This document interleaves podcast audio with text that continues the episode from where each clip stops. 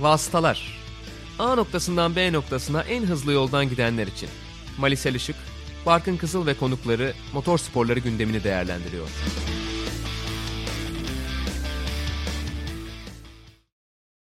Vasıtaların altmışıncı bölümüne hoş geldiniz. Socrates Podcast'te üçüncü sezon on yedinci bölümümüzde karşınızdayız. Hollanda Grand Prix'sinin ardından Mali Selişik'le beraber ben Barkın Kızıl yarış sonrası bölümümüzü kaydediyoruz. Mali hoş geldin. Hoş bulduk. Yine hoş geldin demeye başladığım bir dönemeçe girdik geçtiğimiz haftanın ardından. Hollanda Grand Prix'si ile başlayacağız. Bu hafta sonunun Formula birdeki önemli yarışı tabii ki. Sonrasında Superbike'tan biraz bahsedeceğiz. Orada da çünkü tartışmalı bir gündem var.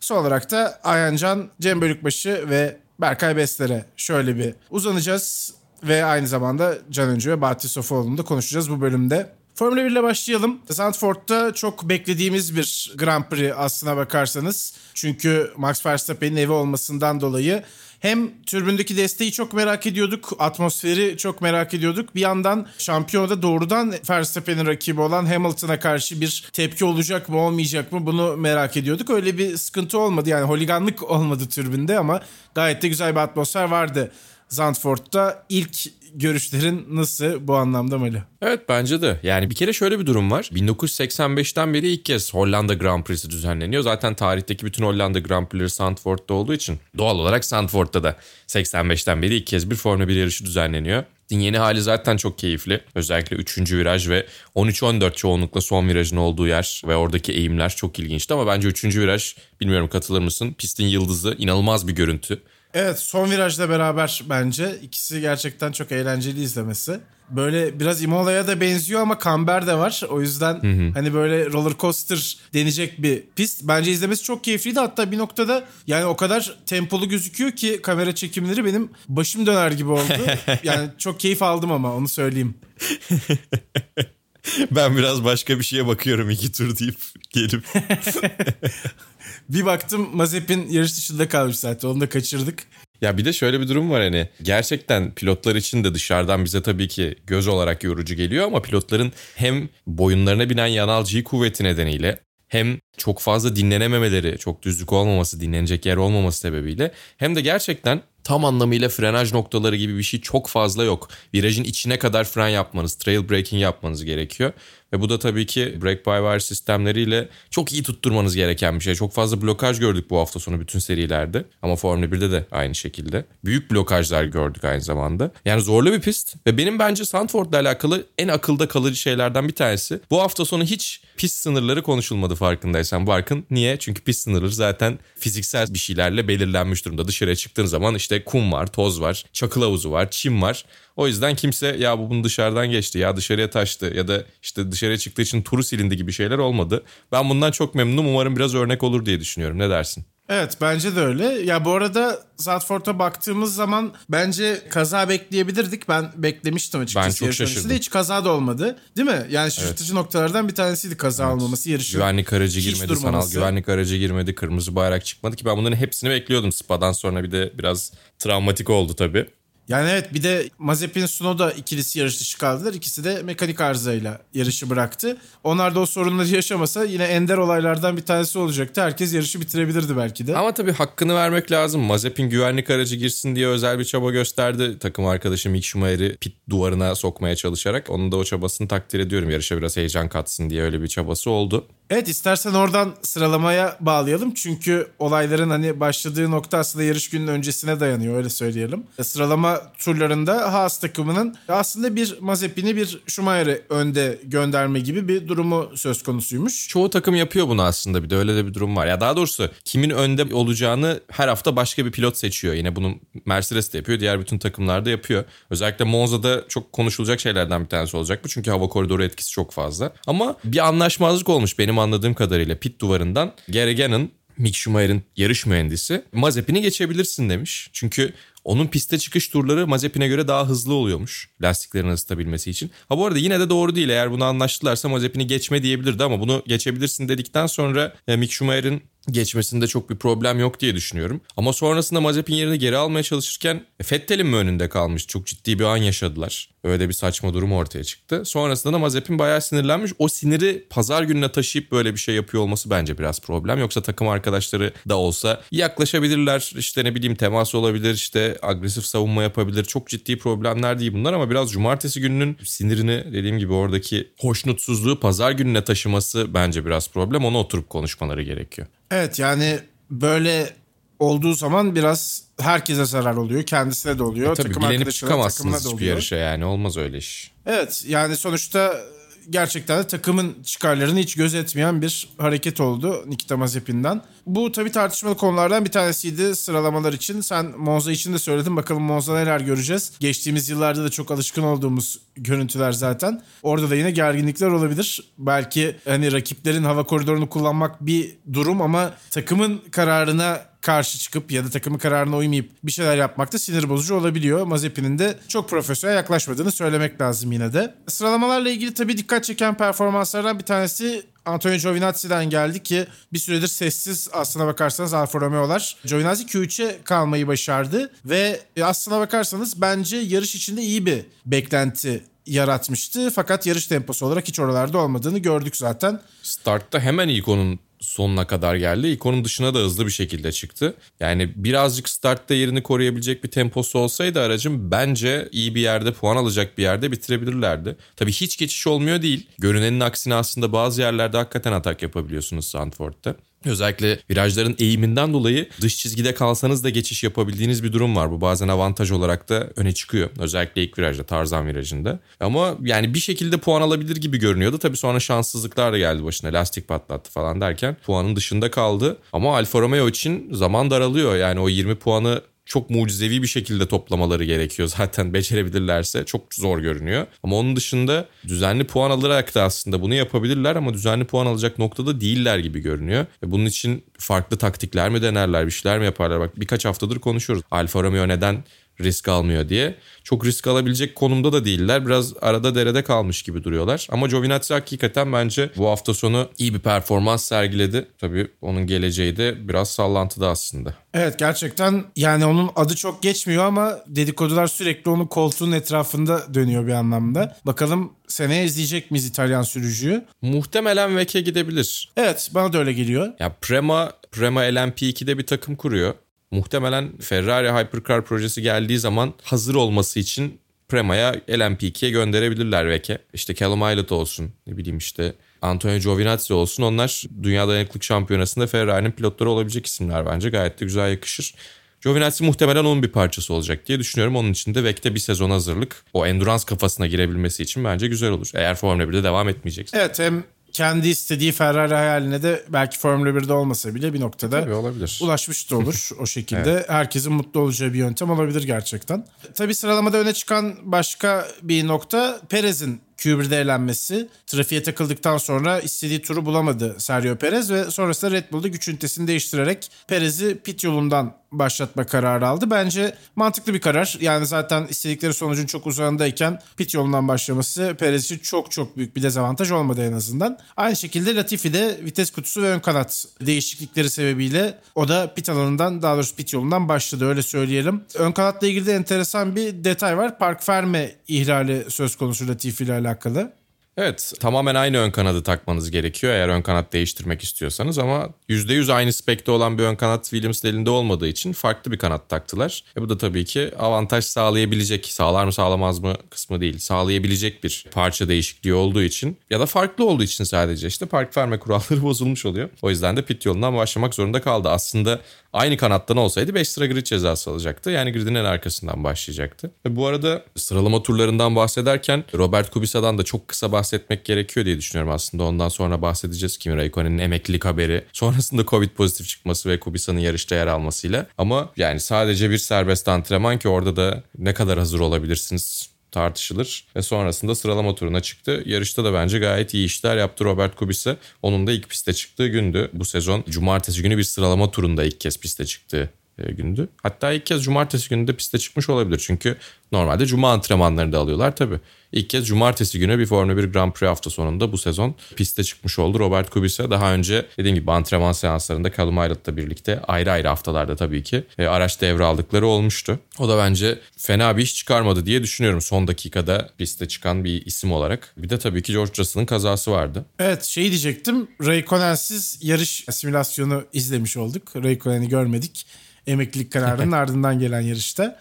Evet, Russell'dan devam edelim. O da büyük bir kaza yaptı ve kırmızı bayrağın çıkmasına sebep oldu. Yine hızlı gözüküyordu aslına bakarsanız. George Russell evet bu yarışı puansız kapattı ama genel hız olarak zaten ne durumda olduğunu biliyoruz ve şunun da altını çizelim bu noktada. Biz bu podcast'i pazartesi öğlen saatlerinde kaydediyoruz. Henüz bu transfer dedikoduyla ilgili bir kesinlik yok, resmi açıklama yok. Belki biz bölümü yayınladığımızda imzalar açıklanmış olabilir. Yani o imzalar atıldı artık, onu biliyoruz. Muhtemelen bugün içinde de duyurulabilir. Fakat şu anda haberimiz yok. O yüzden haberimiz yokmuş gibi yapıyoruz. Onu da söylemiş olalım. Evet, Kanal Plu'nun iddiaları vardı. Bottas bugün açıklanacak. Yani pazartesi Pazartesi açıklanacak. Russell da salı günü açıklanacak diye zannediyorum, değil mi? Öyle bir haber var. Evet, vardı. Öyle gözüküyor. Bakalım olacak mı? Biz de takip edeceğiz tabii ki. Bunun dışında Pierre Gasly'nin dördüncü sırayı alması, ki yarışta da devam ettirdi zaten o performansını. Perez'in yokluğunda alabileceği en iyi sonuç diyebiliriz herhalde tırnak içinde. İşte Bottas, Verstappen, Hamilton üçlüsünü zaten ilk üçe genelde yazıyoruz bir şekilde.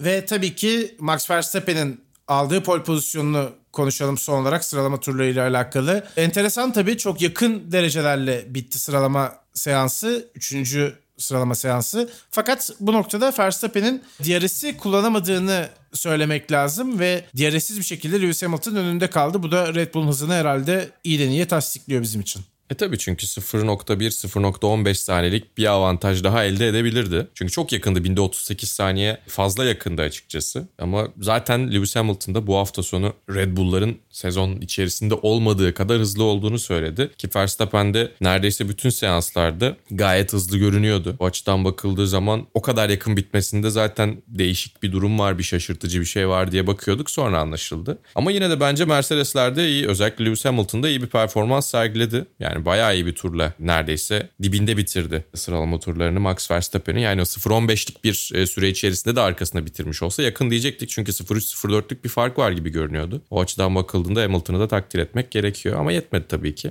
Evet, böylece yarış startına da geçelim istersen. Çünkü şöyle bağlayabiliriz. Verstappen'in harika startı, hemen ilk turun içinde bir buçuk saniyenin üstünde fark yaratması söz konusu oldu. Orada da biraz yakalanmayacağı belli oldu pist üstünde en azından. Dolayısıyla Mercedes de biraz pist stop taktikleriyle Verstappen'i geride bırakmaya çalıştı. Fakat Red Bull çok çabuk cevaplar verdi. Hızlı cevaplar verdi. Zaten Hamilton da blöfümüzü çabuk gördüler şeklinde bir yorum yapmıştı takım telsizinden. Dolayısıyla Red Bull aslında pit stopları daha iyi işletti. Yani pit stop süreleri de Mercedes'e göre daha iyiydi. Lewis Hamilton'ın bir tane hani çok hafif problemli diyeceğiz artık tabii Sağ ki. Lastik, evet. Hızlanan evet. Pit stoplardan sonra artık üç saniyenin biraz üstü problemli pit stop sayılmaya başladığı için öyle konuşmak lazım. E sonuç olarak Red Bull'un genel anlamda daha iyi performans ortaya koyduğunu söyleyebiliriz herhalde Verstappen Hamilton düellosu için. Evet tabii, bir de şöyle bir durum var. Bu sefer tereddüt etmediler ki bence rakibinizi bir hamleye zorladığınız zaman arada geçen iki turluk, üç turluk tereddüt size yarışı kaybettirebiliyor. Hemen cevap vermeleri o açıdan bence çok kritik oldu. Doğruya yanlışa bakmayacak kadar ya da işte çok ufak sıkıntılı bir duruma düşer miyiz'e bakmayacak kadar hızları da vardı. Ama pist üstü pozisyonlandırmayı hamleyi yapan Mercedes'ten daha iyi yaptılar. Çünkü Mercedes'in trafiğe çıktığı oldu Lewis Hamilton'la. Pist doluyken döndüğü oldu. O yüzden yani Mercedes, ki yine Lewis Hamilton'ın yarış sonrası röportajından bir cümle alarak söylüyorum, her şeyi mükemmel yapmış olsa bile çok çok düşük bir ihtimaldi Verstappen'i ve Red Bull'u geçmeleri. Ki bunu ikiye bir yaptılar. Yani arka taraflarda Sergio Perez'in yükselme çabası varken yaptılar. O yüzden aslında ikiye iki bir durum da yoktu. Kullanabilirlerdi belki E, bu durumu. Ama hem Bottas çok fazla direnemedi. Yani hem lastikler farklıydı tabii ki. Verstappen'in onu geçişinden bahsediyorum. E onun dışında zaten bu hafta Bottas'ın neredeyse faydadan çok zararı da oluyordu Mercedes'e. Bu yüzden taktikler kağıt üstünde düşündükleri kadar iyi olsa bile Verstappen'in ve Red Bull'un bu hafta dokunulmaz olduğuna dair genel bir kanı var. Ben de buna katılıyorum. Ama denediler tabii ki. O yüzden biraz heyecanda oldu açıkçası o ufak acabalar. Çok kısa süre içerisinde çözüldü. Senin de söylediğin gibi bir tur içerisinde o acabaların cevabını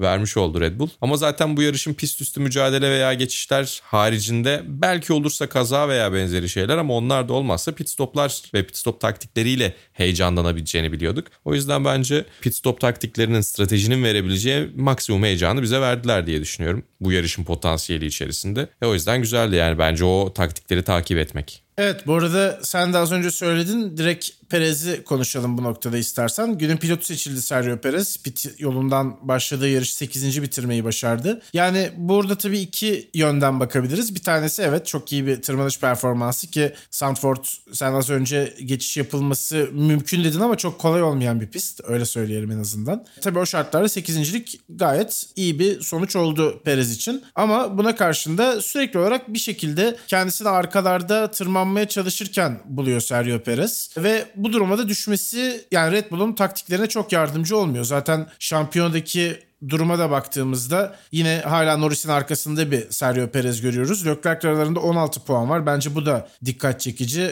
Çünkü Red Bull Ferrari kıyaslaması yaptığımız zaman yani Ferrari hiç oralarda değil. Ferrari tamamen üçüncülük için mücadele veriyor.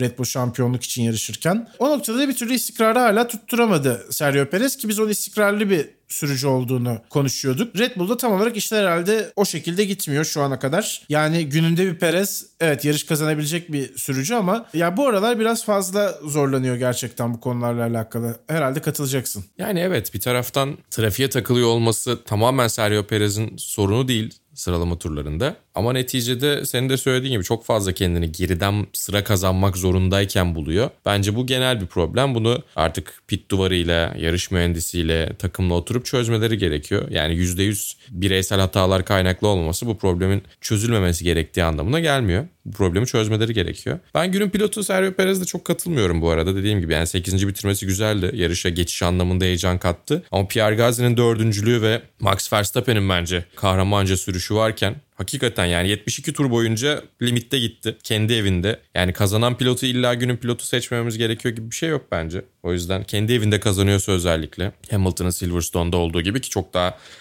farklı şartlardaydı onların. Daha tartışılabilecek şartlardı belki. Tartışma yaratan bir yarıştı en azından. O yüzden Verstappen yani dediğim gibi yarışı rahat bir şekilde, rahat bir şekilde değil ama yarışı iyi bir performansla kazanan pilotu, günün pilotu seçebilmeliyiz bence. İlla alternatif olması gerekmiyor. Ama hadi diyelim ki kazanan zaten bir şey kazanıyor. Ekstra bir ödül veriyoruz gibi düşünüyorsanız da Pierre Gasly benim adayım olurdu. Çünkü yine Alfa Tauri'yi sırtında taşıdığı, aldığı dördüncülükle. Çok iyi bir sonuç bence bu. Evet, kesinlikle öyle. İki Ferrari. Ve önde bir şeyler olmadı yani ona rağmen dördüncü. Dördüncü başladı, dördüncü bitirdi. Müthiş bir şey bence. Evet, hiç de görmedik bu arada. Yani bir şey yapmasına da çok gerek olmadı. Hızıyla gayet dördüncülüğe yeterli bir performans koydu ortaya. Leclerc pek yaklaşamadı zaten ki Ferrari'de bir pit stop taktiği işletti aslında. Sert lastiği kullandılar. Ama Gasly'yi yakalamak için yeterli olmadı Ferrari için. Bu arada son turda da Carlos Sainz bir sıra kaybetti. O da Leclerc'in arkasında kalamadı. Yine lastiklerden çok memnun olmadığını söyleyelim İspanyol sürücünün de. Fakat Ferrari için şöyle bir pozitif var. Bu hafta sonundan çıkartılabilecek. McLaren'lar on ve on birinci oldular ki üçüncülük savaşı içinde iki takım. Dolayısıyla McLaren'a göre iyi bir hafta sonu geçirdiklerini söyleyebiliriz. Bence Leclerc de temiz bir gün çıkarttı. Evet, Gasly'yi yakalayamadı belki ama beşincilikte de hiç risk altında bir an yaşamadı bile. Rahattı yani beşincilik koltuğunda. O yüzden ben Ferrari'nin de istediğini aldığını düşünüyorum AlphaTauri ile beraber. McLaren'la devam edelim istersen Mali.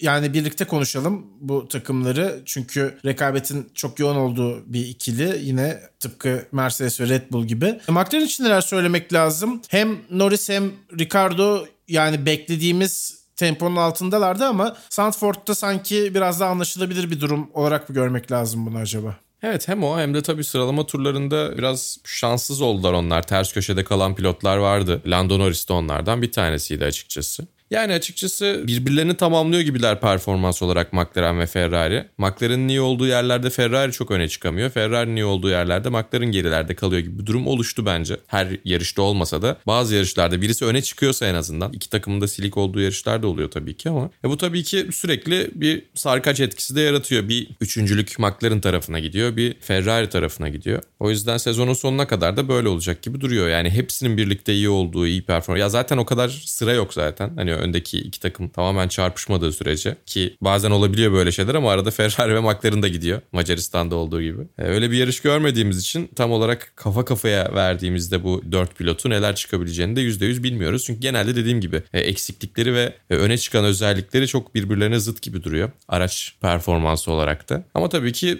şampiyona tablosuna baktığımızdaki mücadele keyifli. McLaren biraz gerilerde kalıyor ama bu sefer ellerinden de çok fazla bir şey gelmedi. Senin de söylediğin gibi Sandford'da fark yaratamıyorsunuz açıkçası çok fazla. Çok özel bir şeyler yapmanız gerekiyor ve yarışta böyle inanılmaz işler yapanları da çok fazla görmedik. İşte bu yüzden belki Sergio Perez'i sekizinci bitirdiği için çok yukarıya koyabiliriz. Hani günün pilotu seçenleri o anlamda anlayabilirim. Ama açıkçası yani dediğim gibi pist üstü mücadeleyi daha böyle önlerde yaşayabilecekleri iki bin yirmi iki olabilir. İki takımın da diğer tüm takımlar gibi hazırlandığı McLaren ve Ferrari'yi galibiyet mücadelesi verirken görmek isteriz. Bu sezon öyle bir yarış olursa onu da keyifle izleriz tabii. Evet, Stroll ve Vettel de yine son üç sıraya normal şartlarda yazdığımız takımların önünde bitirdiler. Aston Martin için de herhangi bir ekstrası olmayan, artısı olmayan, hatta nispeten kötü bir hafta oldu belki de. Puan için hiç zorlayamadılar oraları. Bir de Vettel'in spini var tabii. Eski günlerden bir alıntı yaptı Sebastian Vettel. Bir süredir gerçekten iyi sürüyordu. Bir ufak hata yaptı Sandford'da ama en azından hasar almadan atlatmayı başardı. Onun da altını çizmiş olalım. Ve gelelim istersen artık Valtteri Bottas'ın hızlı turuna. Tabii onun öncesinde Fernando Alonso'yu konuşmak lazım. Özür dileyim. Yarış startına dönelim bir kez daha. Sonrasında Bottas'a gelelim. Yani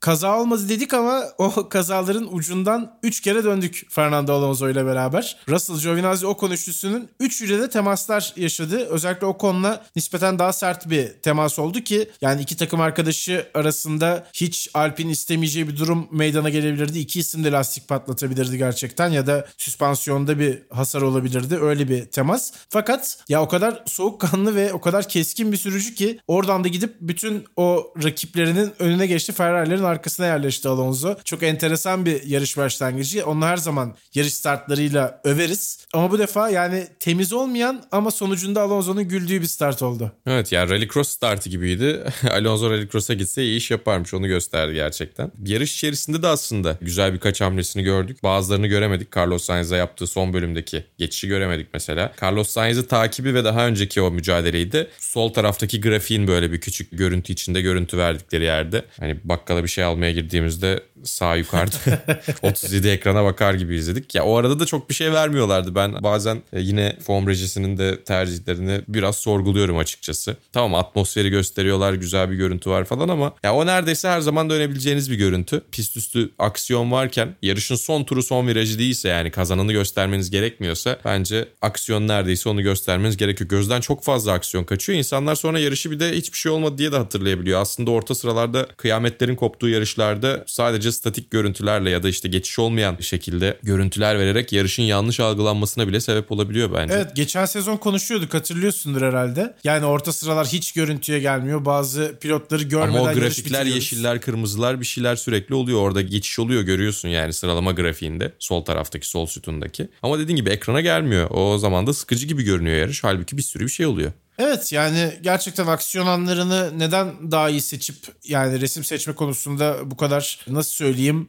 yarışı monoton hale getirecek kararlar veriyorlar anlamak çok kolay değil. Uzun uzun birbirini sadece takip eden geçmeyen otomobilleri izlerken başka bir yerde senin de dediğin gibi işte bir sürü aksiyon olabiliyor, onları bazen kaçırıyoruz. Tabii bizim eleştirmemiz bir şey ifade edecek mi bilmiyorum ama onu da altını çizmek lazım. Ve şimdi gelelim Bottas'a istersen. Ya Bottas'ın durumu açıkçası çok garip, bilmiyorum ben yani motivasyon sağ sağlamaya çalıştığı ve direnç göstermeye çalıştığı anları kesinlikle çok yanlış seçiyor diye düşünüyorum Bottas. O yüzden bence bu en hızlı turu alıp ardından tabii Hamilton bir buçuk saniyeyle bunu geliştirmesi hiçbir işe de yaramadı. Bir taraftan bilmiyormuş gibi davranıyor gibiydi. Çok keskin bir mesaj gelince son sektörde gazdan ayağını çekti. Ya yapıyorsun madem, hiç bakma arkana. Üç sektörde de mor ışığı yak. Hamilton geçebiliyorsa geçsin de. Madem öyle işler kopma noktasına geldi diyorsan. Ama bir taraftan yani Mercedes biz Valtteri'yle devam etmeyeceksek de ona yer bulmak bizim görevimiz diyorsa, Toto Wolff bunu söylüyorsa bence o kadar bilenmenin de bir manası yok gibi geliyor bana. Sonuçta iyi bir fırsat ortaya çıktı ve sen yıllar içerisinde bunu değerlendirdin. İşte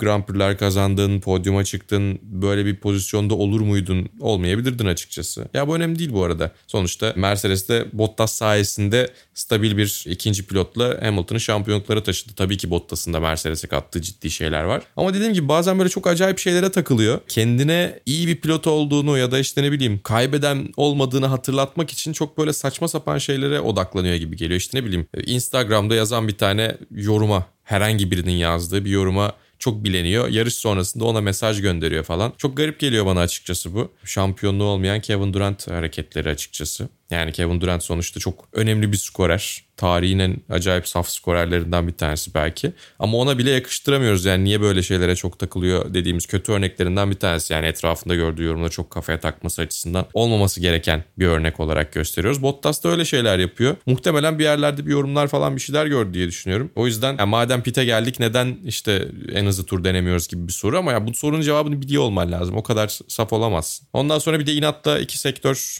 zorlayıp sonra sonraki sektörde gazdan ayağını çekmesi. Ya burada problem zorlaması değil. Burada problem iki sektör zorladıktan sonra turun devamını getirmemesi ama yine de ucu ucuna alması. Yani yapacaksan tam yap ya da hiç yapma. Bence ikisinin ortası olmaması gerekiyor. Benim en çok takıldığım nokta oldu. Ya bir de bir işe yaramadı sonuçta. Yani Hamilton geldi yine sonuçta.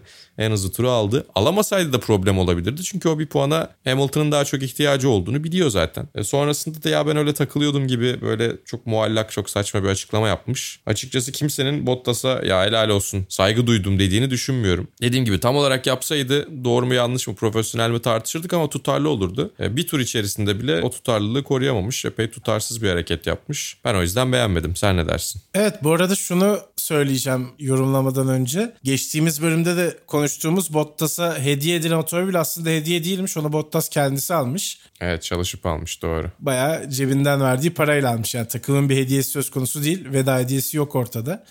Belki sıra bekletmemişlerdir o kadar. Olabilir. Evet, olabilir. Bir kıyak olabilir. Ya bu arada Lauda Yıldızlı dizayndan satın alabilmek için başka bir modeli de almış olmak gerekiyormuş. Bottas da evet, A M G one. Belki hani o şekilde A M G one yokken satmış olabilirler. Öyle bir güzellik belki yapılmış olabilir Mercedes tarafından. E, neyse yarışa dönelim. Evet, yani senin de dediğin gibi yani yaptığı hareket çok garip. Yaptığı hareketin ortasında geri adım atması çok garip ve Hamilton'ın bir sonraki turda gelip bir buçuk saniye fark yapması iyice garip. Yani çok enteresandı ve Hamilton'dayken en azı tur yapıyor bunu zaten. İhtiyaçları da yok. Verstappen'in herhangi bir tehdidi de yok en azı turla ilgili. Yani evet takımdan gidiyor belki ama yani bunca yıl sürekli olarak takım emirlerini uygulayan bir pilot olarak görüldükten sonra ki yani güncel örnekleri de var aslına bakarsanız. Ayrılık haberinin çıktığı ya da kesinleştiği diyelim. İlk yarışta böyle bir deneme yapması bile bence de yani hiç istediği mesajı vermediği gibi biraz daha bence kendisine güldürdü açıkçası Bottas'a. Olumlu olarak dönmeyecek bir tercih ve bu şekilde de yavaş yavaş Hollanda Grand Prix'si ile ilgili herhalde her şeyi konuşmuş olacağız. Aklına gelen bir şey var mıydı Ali? Yani seyirciyi hakikaten takdir etmek gerekiyor. Onu bir kez daha söyleyeyim. Hamilton'ın yine Hollanda seyircisine olan övgüsü hafta içerisindeki açıklamalarıyla birlikte Hollanda seyircisi de buna cevap verdi. Yani sadece kendi sporcularını desteklediler. Başka kimseyi ne yuhaladılar ne herhangi başka bir şey yaptılar ne ıslıkladılar. Çok saygılı bir davranıştı. Yani tabii ki coşkulu bir şekilde kendi sporcunuzu desteklemek güzel bir şey ki inanılmaz görüntüler vardı bence. Çok uzun zaman sonra bence acayip de bir taraftar kitlesi edinmiş oldu Formula bir. Hollanda'da kalmaya devam ettiği Max Verstappen yarışmaya ve yarış kazanmaya devam ettiği sürece güzel bir ortam oluşacak gibi duruyor. Çok saygılılardı. Zaten hani çevreci bir yer Hollanda. Amsterdam'a çok yakın Sandford. Gidiş gelişler genellikle bisiklet ve toplu taşımayla yapılmış. Bu benim çok hoşuma gitti. Onun dışında etrafta öyle çok fazla çöp bırakmamışlar. Hep arkalarını toplamışlar. Yani tam anlamıyla ya bu arada çok ufak bir yangında çıkıyormuş o meşalelerden. Onu kendileri söndürmüşler. Falan. Yani çıkarmasalar daha iyiymiş tabii ama sonrasında söndürmüşler. Gösteri olarak çok güzeldi. Hockenheim'in o havai fişek gösterisine evet, benzer şekilde de. Öyle bir, bir sıra havai fişek yapmışlar. O da bence Sandford'a yakışmış. Tam anlamıyla organizasyon anlamında da taraftarlar olarak da hiç böyle ağzımızda buruk bir tat bırakacak şey yapmadılar. O anlamda da ben saygı duydum açıkçası. Bir alkış da onlar hak ediyor. Ya bu arada şeyde Hamilton'da alkışladılar bu arada. Şeyde dikkatimi çekti. Evet. Onu da söyleyecektim. Podyumda da alkışladılar özellikle. Yani muhtemelen Verstappen'in kazanması çok yüksek ihtimal oldu. için milli marşı okuyan sanatçıyı da göndermemişler. Evet. Hollanda Milli Marşı bayağı canlı performans şeklinde gerçekleşti. Doğru. Sen bir daha oku diye. Evet, evet aynen öyle. Kraliyet ailesi de oradaydı. Kraliyet ailesi de oradaydı. Aynen öyle. Bu şekilde geçti Sandford, Hollanda Grand Prix'si. Ve Formula biri kapatalım. Şöyle bir Superbike'a bakalım. Çünkü orada gündem gerçekten sıcak. Toprak Razgatlıoğlu hafta sonunun üç yarışını da aslına bakarsanız kazandığı bir dönemecin ardından bir anda Jonathan Rea ve Kawasaki cephesinin itirazlarıyla burun buruna geldi ve Superpole yarışında bir sıra cezası alarak şampiyondaki en ciddi rakibi Rea'nin arkasına düştü. Ama yani burada konuşulacak nokta olayın inceliği, toprağın birkaç santimle işte pist sınırlarının dışına çıktığını söylüyor Kawasaki cephesi ki görüntülerde de bu doğrulanıyor. Kurallara göre evet ceza alması lazım ama yani mücadelenin tadını diyelim bu kadar kaçırmaya gerek olacak bir itiraz mı? Ondan emin değiliz. Sen neler söylemek istersin?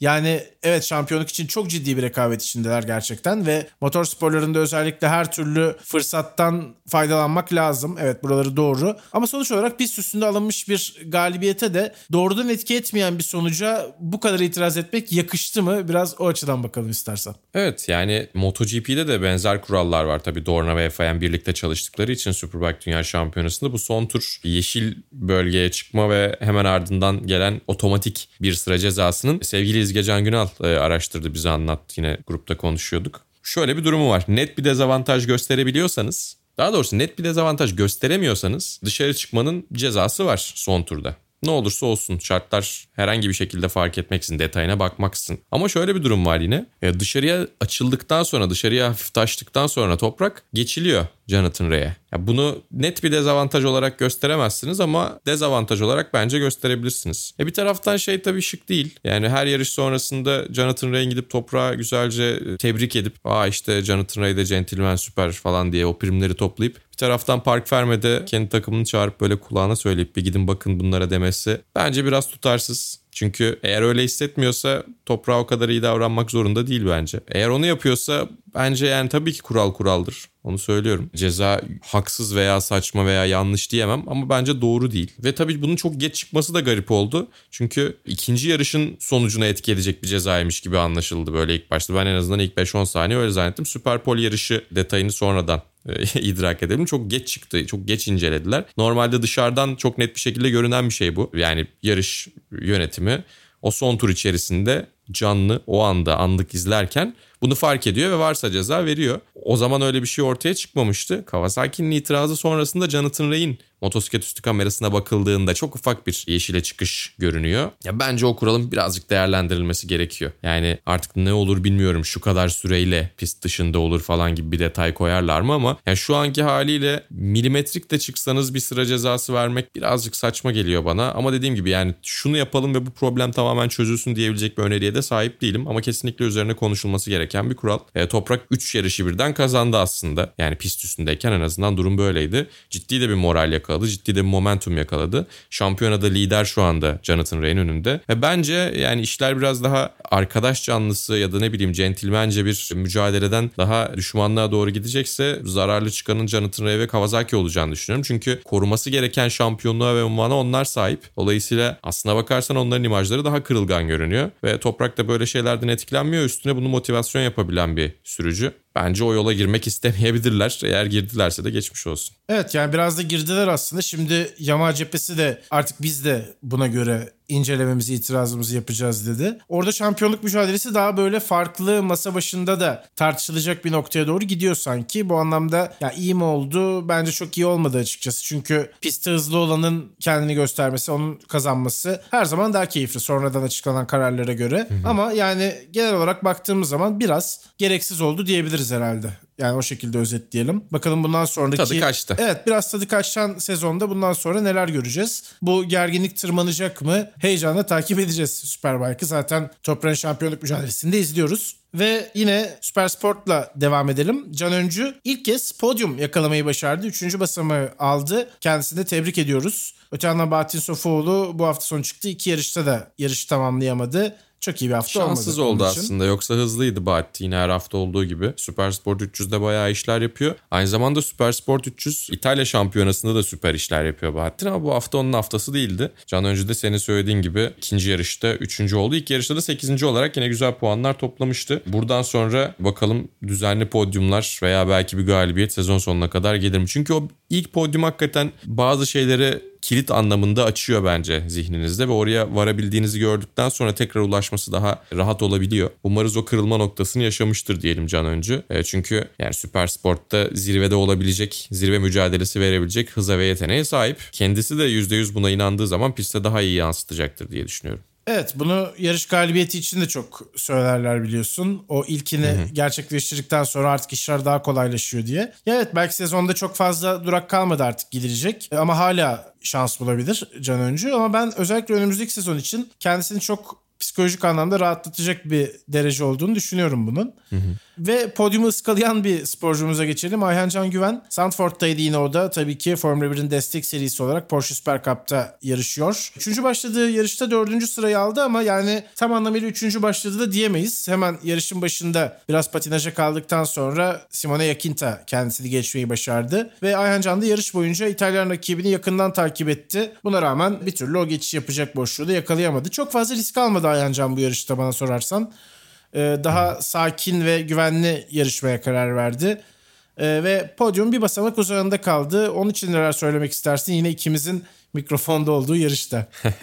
Evet, doğru. Ya ben Ayhancan'ı bu hafta sonu kazanabilecek pilotlar arasında görüyordum doğrusu. Çünkü Porsche Carrera Cup Almanya'da burada yarışıp kazanmıştı ve tecrübesi vardı. Daha önceden bu sezonun en azından pistin performansını, pistin yapısını bilerek gelen bir isimdi. Ama tabii yani ilk iki sırada bitirenler takım arkadaşı bu arada. Lorin Heinrich de Porsche Carrera Cup Almanya'dan geliyor. Leon Köhler'le birlikte. Ya onlar hakikaten sıralama turlarında da yarışta da çok uzaklardı. Arkadakilerden gayet iyilerdi ve kendi başlarına mücadele ettiler. E o yüzden olabilecek en iyi performans, olabilecek en iyi sonuçta üçüncülük gibiydi. Startı daha iyi alabilirdi tabii ki. O zaman üçüncü başlayıp üçüncü bitirecekti. Muhtemelen öndekilere yetişebilecek temposu arkadaki kimsenin yoktu. Ama tabii Ayhancan için önümüzdeki hafta, şu anda içinde bulunduğumuz haftanın hafta sonu, cumartesi ve pazar iki tane Monza yarışıyla Porsche Super Cup sezonu bitecek. Monza'da keyifli yarış olma ihtimali çok yüksek. Ayhancan'ın da daha fazla risk alabileceği bir yarış hafta sonu olur diye düşünüyorum. Evet, hızlı da olduğu bir pist yine bu arada. Yani kazanma şansı e, da olacak iki defa. Evet, aynen öyle. Ve bir de şey tabii, şampiyonada üçüncülük mücadelesi hala devam ediyor. Risk yönetimini ona göre yapacaktır. Diğerleri hangi noktalarda yer alıyor diye onlara bakarak yapacaktır. Öyle tamamen sadece bir yarış kazanmak için çok büyük riskler alacağını düşünmüyorum. Çünkü yani ana değil geleceğe odaklanan bir pilot çoğunlukla. Ama keyifli olacaktır. Yani Sandford onun için müthiş bir hafta sonu olmadı. Beklediğinin biraz daha altındaydı. Ama ne olursa olsun dördüncülükte de sağlam sayılabilecek puanlar aldı. Ve puan almanın da ne kadar önemli olduğunu bu kısa şampiyonada biliyoruz. Puansız ayrıldığı yarışlarda hissettiğimiz üzüntüyle birlikte. Aynen öyle, yani bir yarışta puan alamazsanız çok ciddi yer alıyor şampiyonluk şansı ki Ayhancan iki yarışta puan alamadı şanssızlıklarla. E, o yüzden evet, yani biraz daha podyumlara ve yarış galibiyetlerine, belki şampiyonada işte ilk üçe odaklandığımız bir sezon geçiriyor. Tebrik ederim onu da, dördüncülük gayet iyi bir sonuç aslına bakarsanız. Sadece bizim beklentilerimiz yüksek, onun da kendisinden beklentisi yüksek ama tebrik ederek Ayhancan'la ilgili de noktayı koyalım. G T dört Avrupa Şampiyonası'nda da Cem Bölükbaşı ve Berkay Besler, onlar da yedinci ve on dördüncü oldular. Yine bu hafta da pistteydi temsilcilerimiz bu şekilde. Ve böylece bölümün de sonuna geliyoruz. Vasıtaların altmışıncı bölümünü dinlediniz. Önümüzdeki hafta Monza'dan sonra, İtalya Grand Prix'sinden sonra tekrar mikrofonlarımızın başında olacağız. Bir sonraki bölümde görüşmek üzere. Hoşçakalın. Hoşçakalın.